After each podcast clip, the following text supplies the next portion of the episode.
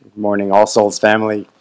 My name is Rusty Pritchard. I'm one of the elders here at All Souls. I'm just rotating back on to the active session after having had a year of sabbatical. Um, it's a real privilege to serve in that position, but I have a couple of different privileges today, which mean that I get to stand here in front of you and introduce our guest preacher this morning. Um, it's Kendra Jeffreys. And if I were blindfolded, and I, yeah.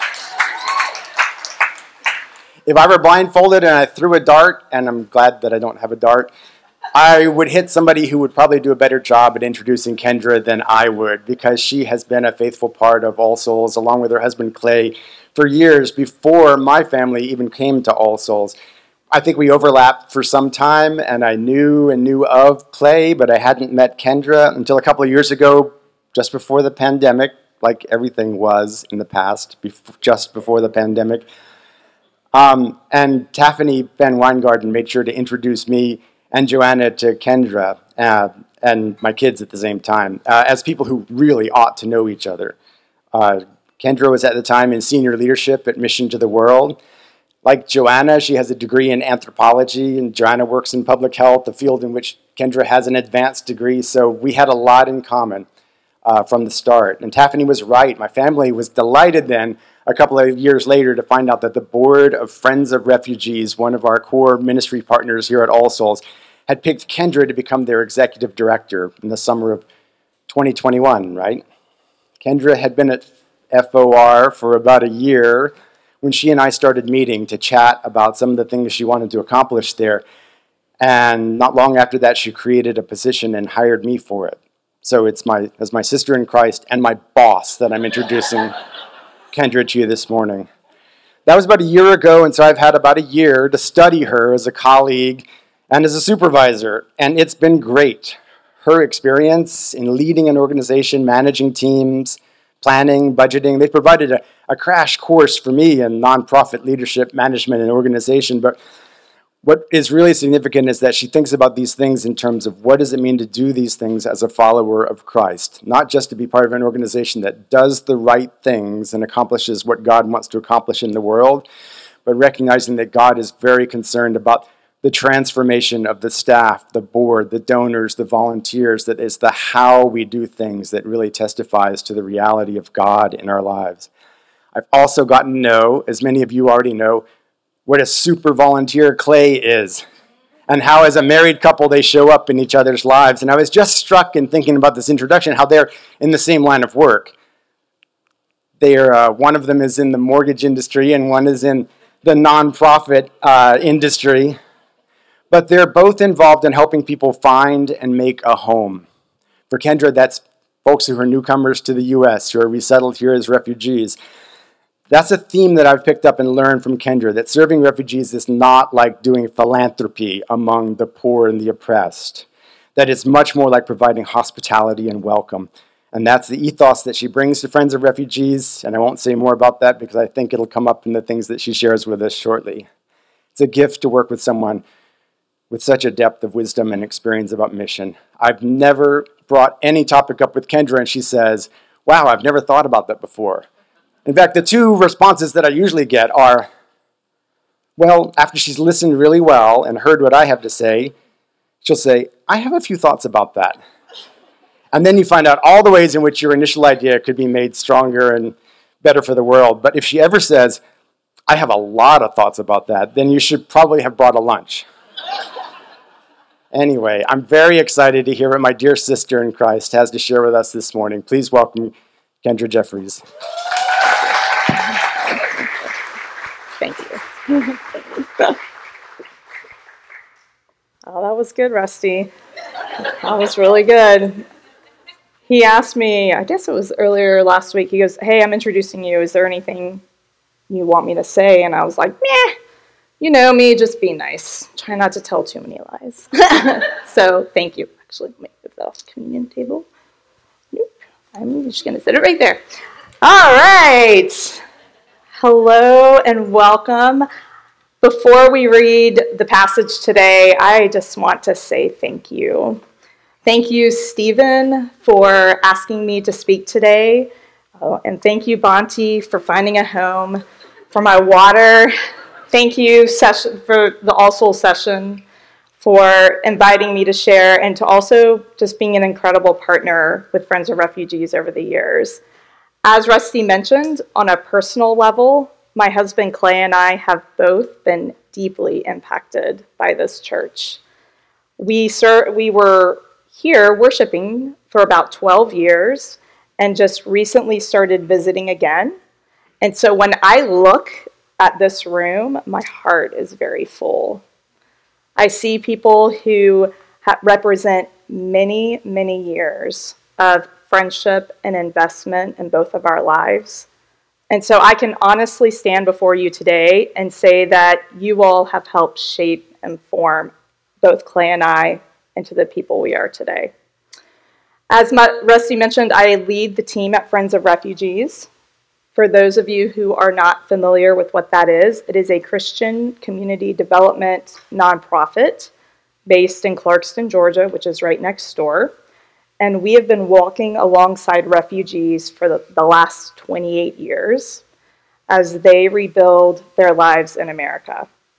And for a long time, All Souls has been a very enthusiastic and active partner.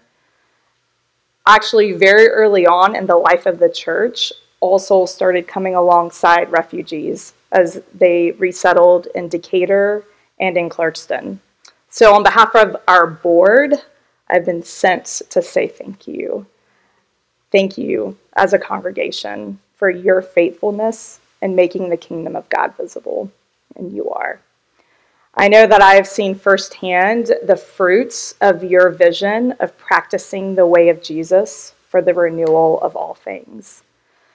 And I would just say this um, I don't know how many of you are aware, but this past week, there was actually a team from All Souls volunteering at our summer youth experience in the glorious 80 to 90 degree Georgia heat. They were cheerfully providing activities for refugee youth who otherwise would have just been sitting in their apartments. I was actually also in a small group at All Souls years ago where I had my first direct interaction with refugees.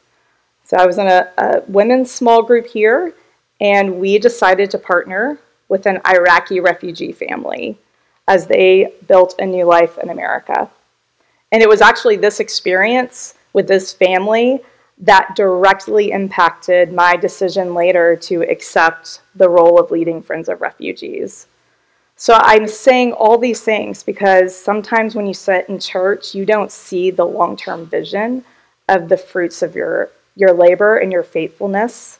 And I want you to hear wow, there are many people outside of these four walls who are grateful for this congregation and for your long commitment and faithfulness to welcome refugees, not just in your words, but in action. So thank you. And now, if we could have the reading of God's word from Romans 15 1 through 7. All right, first, um, let's pray. Um, Compassionate God, we lean on your patience and grace as we approach your word. We are slow to understand and slower still to follow. Help us, soften our hearts and uncloud our minds so that we will rejoice in your wisdom, eagerly bend to your teaching, and follow wherever you lead. Romans 15, verses 1 through 7. We who are strong ought to bear the failings of the weak and not to please ourselves. Each of us should please our neighbors for their good, to build them up. For even Christ did not please himself, but, as it is written, the insults of those who insult you have fallen on me. For everything that was written in the past was written to teach us, so that through the endurance taught in the Scriptures and the encouragement they provide, we might have hope. May the God who gives endurance and encouragement give you the same attitude of mind toward each other that Christ Jesus had, so that with one mind and one voice you may glorify the God and Father of our Lord Jesus Christ. Accept one another then, just as Christ accepted you, in order to bring praise to God. This is the word of the Lord. Thanks, Thanks be to God. Thank you. For those of you who are new and visiting today, the church is in the middle of an eight week series focused on the one another passages in the New Testament. So, the question before us for these eight weeks is as new creations in Christ, how then shall we relate to one another? Both relating to fellow Christians and more broadly with everyone we come into contact with. So far in this eight week series, we've examined love one another, bear with one another, encourage one another, and today we look at accept one another. So, as we move through this one another series, you'll notice a recurring theme that every speaker, every preacher will, will touch on that the power to love, to bear with, to encourage, and accept one another is vitally connected to the overflow of God's work in our interior lives. It's our spiritual transformation on the inside that fuels our outer transformation and how we relate to one another. So, before we dive specifically into Romans 15, I want to invite you to zoom out with me, not on a conference call. Don't worry. I want to invite you to zoom out with me to 30,000 feet to look at two questions that, if we understand these two questions more fully, we'll understand this passage better. Okay, are you ready? Zoom. All right, the first question Who is Paul writing the book of Romans to? Who is the audience that is receiving this letter? So, Paul is writing a letter to Christians who live in the ancient city of Rome. He did not know them, these were not his buddies or his friends. This was not actually a church he had planted. And actually, at the time of this writing, Paul had, had never met anyone um, that we know of associated with the church. He had only heard about reports of this church. The absence of references to other apostles suggests that the Roman church was likely without any direct oversight or teaching from the other apostles. So they may have been a truly organic church plant. So we know that the Roman church was actually made up of two ethnic groups Jewish background Christians, many of whom still observed Jewish dietary laws, and non Jewish or Gentile Christians. Oh, wait, many of whom did observe Jewish dietary laws, sorry, and then Gentile Christians who did not observe Jewish dietary laws. So both of these ethnic groups were, were Christ followers but navigating the different practices and beliefs around food in particular was leading to all sorts of tension in the church. So, Paul is writing to a church that was struggling. They're from different ethnic backgrounds, different cultural backgrounds. How do we do life together when we really disagree and have tension about these issues that are close to our heart? Okay, so that's who he's writing to. What is the overall purpose of the book of Romans? This has been really interesting for me to be able to study this passage. I don't know about you all, but I've read Romans many times, but having this opportunity to dive deeper led me to research and, and learn even more. And it turns out that Romans is actually a pretty unusual letter in the New Testament. It reads more like a theological treatise than a letter, and it actually represents Paul's most comprehensive explanation of the gospel of any of his writings in the New Testament. So if you look at the total contents of Romans, 73% of the letter actually occurs in the first 11 chapters. And in those first 11 chapters, Paul lays out a really careful explanation of the gospel message which is all of us, no matter how good or moral we try to be, are separated from God. And our hope in having a relationship with God is not in trying harder to be good, but rather to accept the righteousness offered by God through Christ's death on the cross. So, trusting in Jesus' perfect sacrifice is what brings us into right relationship with God. So that's what the first 11 chapters are spent covering. So it's only after spending three fourths of the letter carefully lay, laying down the fundamentals of the gospel that Paul then turns to what we call Christian living principles, which starts in chapter 12. And it continues on through chapter 15. So basically, it's if you understand this, your relationship with Christ and who you are and with God, let's talk about that a lot. And then this is how this should spill out and affect the very practical ways we live together. Okay, now we're zooming back down. Romans 15. We understand who Paul was writing to, a multi ethnic church, struggling with some tensions. Why was he writing them? He wanted to show them when you really understand the gospel, then this is how it should impact how you live. So, as I mentioned, the theme today is looking at the verse accept one another, which is in Romans 15 7. And the NIV translation we have uh, listed in the bulletin says, accept one another, then just as Christ accepted you in order to bring praise to God. So let's pause and think about that phrase accept one another. So today in our culture, we tend to associate the notion of acceptance with passivity or kind of a spirit of resignation. You cease resisting something, right? And you accept it. So think about that. Um, think about some of the phrases in which you hear the word accept, which, by the way, is not a bad negative word. But our cultural context kind of usually uses it in a tone of resignation.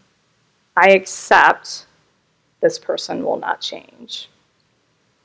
I accept this will be a very hot summer. I accept I'll never see Beyonce or Taylor Swift. Maybe. I still haven't accepted it. see, I haven't accepted it. So. So, do you see acceptance is not negative, but it's frequently used with a tone of like, okay, I'm going to cease resisting. But the Greek word that's used here in verse 7 is far warmer and more vigorous and meaning than what we usually associate with accept. The Greek word is called proslambano. I'm going to have it up on the screen. Maybe. Ah, and I'm going to do something so unpresbyterian, and the only reason I can do this is because I've been in the Presbyterian church for a long time. I want everyone to stand up. Oh, yeah, come on. We're going to stand up. I'm using a lot of relational capital here. I know it. Okay, and we are going to say proslambano three times, and the third time should be the loudest. Okay, so one, two, three. Proslambano. Okay, that was one. One, two, three. Proslambano. Okay, and then I really need y'all to shout like you're in summer camp. One, two, three. Proslambano. Oh, yes, that was awesome. Thank you. Okay, we are, so I want you to think about proslambano. That actually means to welcome and receive. So the essence of proslambano is to welcome into one's circle and to receive into one's love. It's a very different connotation, right? Than just like, I accept this, I accept this gift. Oh no, I welcome and receive this gift.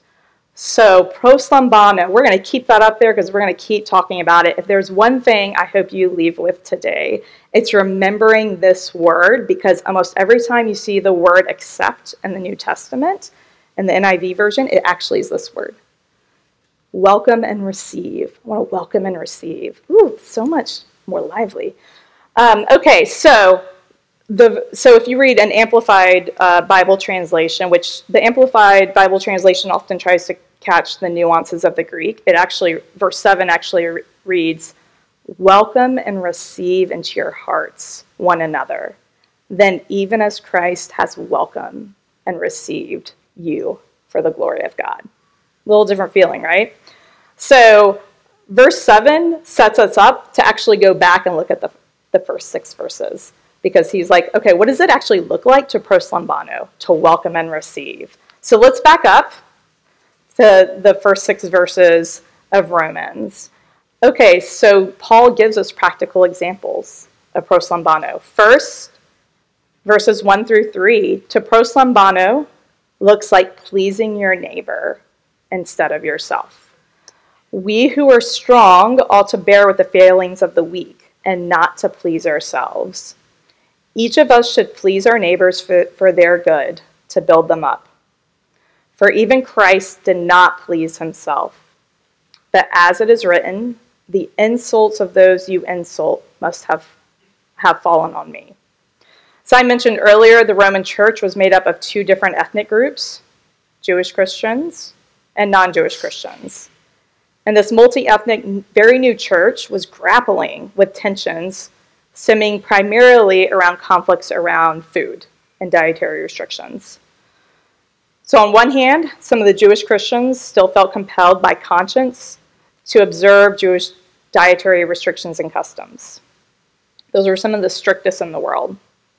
And then on the other hand, you have Roman Gentile Christians from pagan backgrounds who may have had some of their own um, food rituals related to pagan sacrifice, but they did not observe the same dietary restrictions and rituals. And in fact, in a larger social context, Gentile Romans were actually known to look down on Jewish customs around food. So earlier in Romans, remember that chapters 1 through 11, Paul establishes that following dietary customs or observing special feast days is not actually what makes you right with God. Only faith in Christ brings us into a right relationship with God. However, Paul tells those Gentile Christians, who he's referring to as the strong, they're the ones who feel totally free to eat what they want, and yet they are not to flaunt their freedom before those whose conscience is tender. Thus, verse 1 is saying, the strong in faith should patiently bear with those who are still tender in their faith as it pertains to different practices. And why is that? Because we ought to be pleasing our neighbors, not ourselves. As it says in verse 2, each one of us should please our neighbors for their good, to bring them up, to build them up, sorry. The Greek word for neighbor here in verse 2 literally means the person who is right next to you. So, what Paul is doing is he's taking something that he's saying to the church this is how you need to, to treat each other within the church and now he's expanding it to your neighbor, to those outside the church, to the people who are really literally next next to you. At Friends of Refugees, uh, we work with people from many different cultures, um, lots of different uh, customs, and so it's and it's an incredible privilege to just see the diversity of culture around the world. So, one way that we have learned to please our refugee neighbors is actually in the way we dress. So, we work with people, as I said, from many different cultures, and the majority of them are coming from places where they're used to a more modest style of dress, particularly among women. While we don't seek to dress like the people we serve, we do try and keep in mind general principles like covering our shoulders, avoiding shorts or really short shorts, tight fitting clothes, etc. Does that mean we have to dress this way? No. But many of us choose to dress this way a little bit more modestly, I would say, than what we normally might be if we are around only other Americans. And we do this because we know that many of our refugee friends, both Christian and Muslim refugee friends, find the clothing norms in America very troubling. so, not just among the women, they among the men too.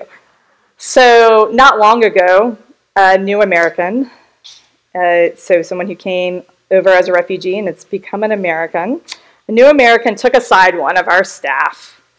Ooh, and let her know that I know you think your outfit is cute because it was, but I'm just saying it was. The refugee women that she was trying to teach simply would not listen to her or respect her because if she continued to dress like that. That actually took a lot of courage for our new American to be like, come over here, let's have a conversation. You can't dress like that. Um, now, this person could have stood her ground, asserted her freedom to dress however she wanted to because she's a woman living in America and clothing is an essential form of expressing freedom, right? That's kind of where we live.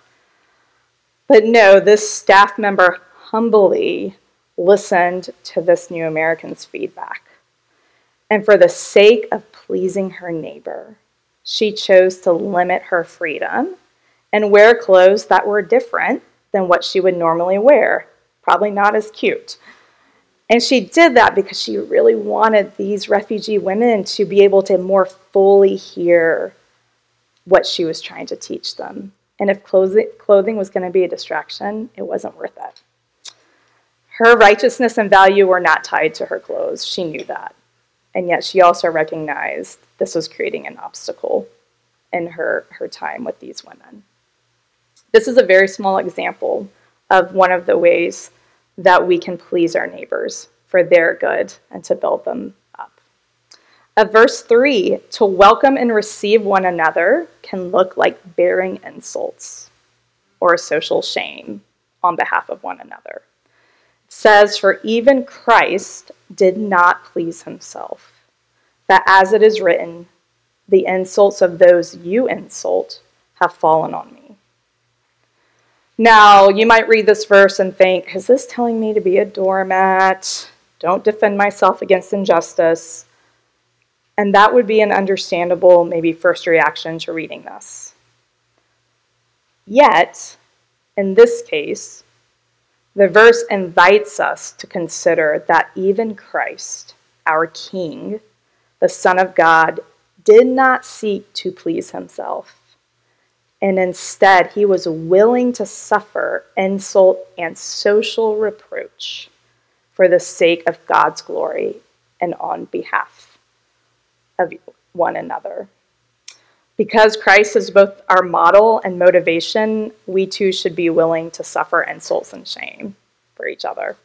So, as I mentioned earlier, um, one of the social shame that may have faced the people in this church were that Roman Gentile Christians may have been embarrassed to associate with Jewish Christians when they were observing dietary laws. Um, they could have literally experienced social derision and shame from others in society. And Paul is saying that's okay. It's okay to suffer insults on behalf of one another. Look to Christ, who did not seek to please himself. And a modern day version, um, you know, one form of us bearing insults can take is just for us to bear insults from others about Christianity or the church without responding defensively or harshly. Um, and I will say, you know, there, there are things that we've done that are very cringy and deserve to be called out and like slapped a bit. so I would just say there are some things that are fair game actually to be insulted. But in general, um, you know, there there's not a great association with Christians um, in our larger culture. I'll never forget when I was in college. So this was like only 10 years ago. Just kidding. it was maybe a little longer. but I'll never forget the contempt I experienced from so many classmates where I went to school when they learned I was a Christian and not just like a cultural Christian who grew up in the church, because I didn't grow up in the church. I became a Christian in high school. Um, it was really hard. It was seen as anti intellectual. Um, I remember I had one friend be like, Gosh, you seem so smart. I can't believe you believe that. so, very, you know, my, and, and I'll say my first instinct was not to bear insults. You know what my first instinct was? Get out like the apologetics books and like try and get some debating bombs going on. And um, that didn't work well. That really wasn't a great picture of what does it mean to model humility and forbearance. So a turning point for me actually in college came when I just laid down those defenses and did not try and prevent myself from experiencing people's contempt and scorn for being a Christian but I really tried to remain open to relationship with them and to also ask them questions and to be in a posture of humble listening, which was very confusing for many people. Um, but God really used that willingness to not be defensive, to lay down my desire to self protect.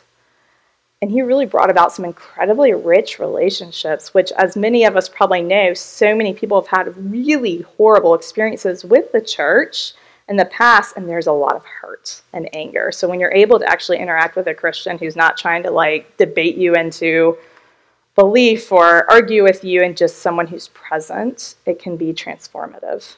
Um, so I still have some wonderful friendships from college to this day with people who are um, not into God, but we have a fantastic relationship.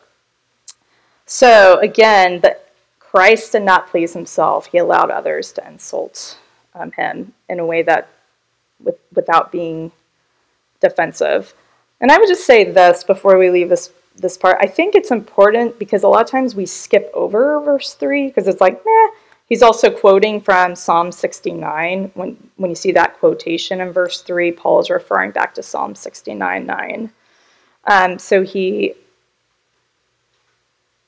Why I think it's important is because we live in an age that celebrates the insult. Um, I mean, we just the other day I was like, is this real about Musk and Zuckerberg going to do a cage fighting match? Is that real? And I looked it up, supposedly it's real. And so I'm like, these are two grown men. Maybe. I don't know. They might not be grown. but but I, but what I'm trying to say is we live in the age of the clapback. Right? This is our our age. Actually, I had to look up clapback at one point because I'm like, I don't understand this term. I'm seeing it everywhere. Everybody's clapping back. What does that mean? So, for those of you who are like me, the dictionary defines a clapback as responding quickly and sharply to criticism, often with a withering comeback, right? To respond quickly and sharply to a criticism. So, I want us to think about this our culture teaches us to clap back when we feel insulted or shamed. Our king teaches us to hold space for people who are reacting out of anger without feeling the need to respond in kind. It's different, right? So if you're a Christ follower sitting here today, are you beginning to feel the weight of what Paul is challenging us to do? This is hard. And I don't know about you, but re- pleasing my neighbor, restricting my freedoms, not clapping back is counterintuitive to all I'm inclined to do. So, how do we actually live like this? Well, Paul talks to us about it in verses 4 through 6. And the good news is, is that Paul didn't start his letter to the Romans with these really hard things. You know, it wasn't like Romans 1 1, let people insult you, um, bear with each other. He doesn't start there. Remember, three fourths of this entire letter is Paul carefully laying out the foundation of how God provides a way for us to be in right relationship with Him and the nature of our life with Christ.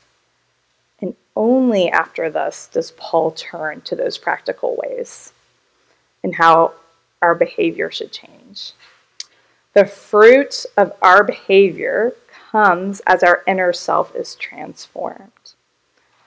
Dr. Martin Luther King Jr. once wrote Only through an inner spiritual transformation do we gain the strength to fight vigorously the evils of the world in a humble and loving spirit. Amen. Amen. Yeah. Come on, I got my friends here. Yeah. so it is God who changes us from the inside out. It's God who gives us the strength to endure. So, how do we get that? Verses 4 through 6 For everything that was written in the past was written to teach us, so that through the endurance taught in the scriptures and the encouragement they provide, we might have hope. May the God who gives endurance and encouragement give you the same attitude of mind toward each other that Christ Jesus had, so that with one mind and one voice you may glorify God, the God and Father of our Lord Jesus Christ. So, a few things uh, out of verses 4 through 6 is that we need endurance and encouragement, which I so love. This is not, and everybody's going to be happy and you get along and you're going to have parties all the time. Actually, the Greek word for endurance here means the bearing of pain from a wound. Hmm. It's not like, I guess you could say an endurance athlete is bearing pain from a wound. But you've got to ask yourself, what is wounded? What are you bearing the pain of what is being wounded? I would venture to guess usually it's our pride, our love of self, our love of image. There's real pain that comes internally when you feel like something that you want to have is being wounded. But we need endurance and encouragement because unity, which um, verse 6 talks about, so that with one mind and one voice, he's about unity, you may glorify the God and Father of our Lord Jesus Christ. Unity of mind and attitude does not mean uniformity. God loves diversity, right? Diversity in creation has been present since the beginning, and it is for God's glory. We know that diverse cultures, peoples, personalities part of God's creation. However, navigating diversity with love takes endurance and encouragement because it requires us to go out of our comfort zone. Think about it. How many of us have close friends who are very, very different from us in all the ways, in, in all the ways, culture, language, socioeconomic status, personality, etc. Sure that hopefully we all have some friends who are different, and that's wonderful and a treasure. But most people around the world actually have something in common, which is that we all feel more comfortable with people who are like us culturally, linguistically, socioeconomically. And so Paul is writing to this multi ethnic church and using terms like endurance and encouragement because navigating cultural differences with love can be wearying for everybody. And he's saying, don't give up. Don't give up. But seek instead to please your neighbor. Please each other, build each other up. What does this mean to proslambano? you'll need endurance and encouragement as you proslambano, and that actually comes from Scripture. Uh, the last church Clay and I were at actually merged with a Spanish speaking congregation that had lost access to their building. So, kind of quite suddenly, we, uh, our church began to incorporate Spanish songs into our, our worship. And the English translations of the songs were not normally provided. So not only were the, the native English speakers exposed to a different style of music, um, which was actually far more upbeat and probably happy than anything we were used to, uh, we also got a tiny, tiny glimpse of what it's like to sing worship songs in a language you don't understand. It can make you feel a little disconnected. It was actually an experience Clay and I appreciated, but not everyone in the church felt the same way. They're like, shouldn't the Spanish speakers just learn English? Of course. Our pastors heard people's complaints, and thankfully they stayed the course. They're like, this is actually what it means to love the neighbor. And, and even when people are like, well, can you provide some English translation so I understand when I'm singing? No, we're not going to do that. Because guess what? These people, our, our brothers and sisters who came, this is what they experience every time they're singing one of our English songs. Do we provide Spanish translations? So, having songs in Spanish during the service gave the people who were not native English speakers the chance to worship in their heart language, to feel like we were all together. And then we also began to change some of the English songs. It's funny, Bonte mentioned this. Um, one of the songs we, we sang a lot uh, was the song Christ Be All Around Me. Because if you'll notice, for someone who is learning English, if you go back and look at your bulletin, the words are very easy. There are a lot of directional words, um, like up, below, down, um, so that even if it wasn't in Spanish, we really started to think about what English songs are we using that could be a little bit easier for people to sing and join with, even if they themselves may not understand it. And you know, the irony about that is that song, uh, Christ Be All Around Me, is it's like a riff from St. Patrick's Prayer, you know, an ancient, ancient prayer. So it's not like, oh, we just make this up. It, it is going back to the ancient church.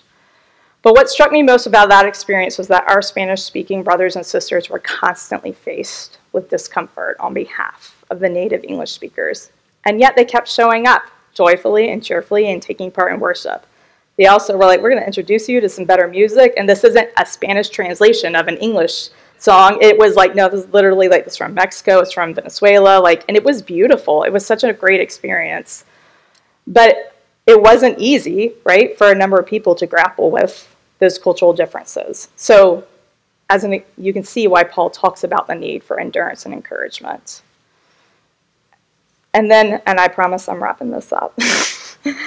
Where do we get this endurance and encouragement? Uh, I would just say, you know, verse 5 through 6 May the God who gives endurance and encouragement give you the same attitude and mind toward each other that Christ Jesus had so that with one mind and one voice you may glorify the God and Father of our Lord Jesus Christ. So I would just call your attention to what we are not told to do. We're not told to muster up endurance and encouragement ourselves. Paul is not a CrossFit coach. He is not power through it, just, you know, find what's ever in you to bring up that endurance and encouragement. No, Paul clearly says it is God who gives us the power of endurance and encouragement. And he refers back to verse 4 it is through Scripture. It's not something we manufacture ourselves, it's really a gift. And yet, this gift does require active cooperation. In order to receive the endurance and encouragement God provides us through Scripture, we actually need to be reading Scripture. So, throughout Scripture, we are called to actively cooperate with God and becoming more like Jesus. This isn't like, I'm going to sit on the couch and hope something changes in my heart. It's putting yourself under the waterfall of God's grace and being um, in interaction with Him through prayer and Scripture. As Christian writer Dallas Willard was often fond of saying, grace is not opposed to effort, it's opposed to earning. So, the result of the endurance and encouragement God provides us through Scripture is that we would have the same mind towards each other. And finally, we come to the end, which is where we started in verse 7. I mean, welcome and receive one another, then, just as Christ accepted you, in order to bring praise to God. Christ is both our model and our motivation. And because Christ first welcomed and received us, we are to welcome and receive one another so that we bring glory to God. At Friends of Refugees, our leaders and board seek to model welcoming and receiving our neighbor as Christ received us. Refugees are people who have fled their home country due to war, violence, or persecution. They often flee for their lives in the middle of the night with little notice. And when a refugee is given the chance to come to America, they're grateful to, to be here to rebuild their life. But the reality is that most arrive with great sorrow. They've suffered tremendous loss as they have fled their homes. And so, welcoming and receiving one another can look different, but I want to give you a picture of how it can look as I close this up. There's a small group of people here at All Souls that have been walking alongside a Muslim Afghan refugee family for the last year. Their welcoming and receiving this family has taken many forms. They drive them to doctor's appointments. They organize a carpool for the mother so she can participate in one of our English classes. They just spend time with them in relationship. And while this is a lovely family, it's not an easy situation. They've experienced incredible trauma, and health issues over the last two years. And starting over in a new country where you don't know the language or the customs is incredibly difficult. But this family is tangibly experiencing God's warm welcome through this small group of All Souls people. And why I think this is such a beautiful picture is because we don't have to conserve grace and mercy only for other Christians, only for other people who look like us. God is so merciful to us that His grace fills us up and overflows out of His people to all the nations for His glory. So, as we leave today, I would just encourage you to ask yourself where might God be asking me to step out of my comfort zone to proslambano, to welcome and receive one another. Let's pray.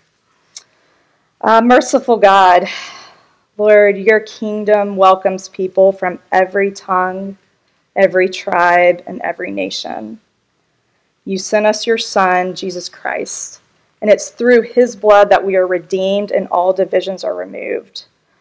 Lord Jesus, give us your eyes so that when we see your face and those who do not look or speak like us, I pray that you would give us courage to stand up in defense of the vulnerable. Lord, we pray specifically for our refugee neighbors and friends who have been forced to flee and leave behind family members and all they have ever known. Lord, help us to remember that Jesus himself was a refugee he was forced to flee with his parents, Lord, in the middle of the night to Egypt under the threat of death. We know there are so many people fleeing war and violence all over the world today, and we pray that you would prepare your people all over the world to be welcoming and receiving friends to those who are fleeing. Thank you, Lord, for the ways your people at All Souls have brought comfort and courage and joy to many people over the years. We ask that you would continue to strengthen this church and that you would give all of us courage and endurance. And Lord, it is in your great mercy that we entrust this prayer to you in the powerful name of Christ. Amen.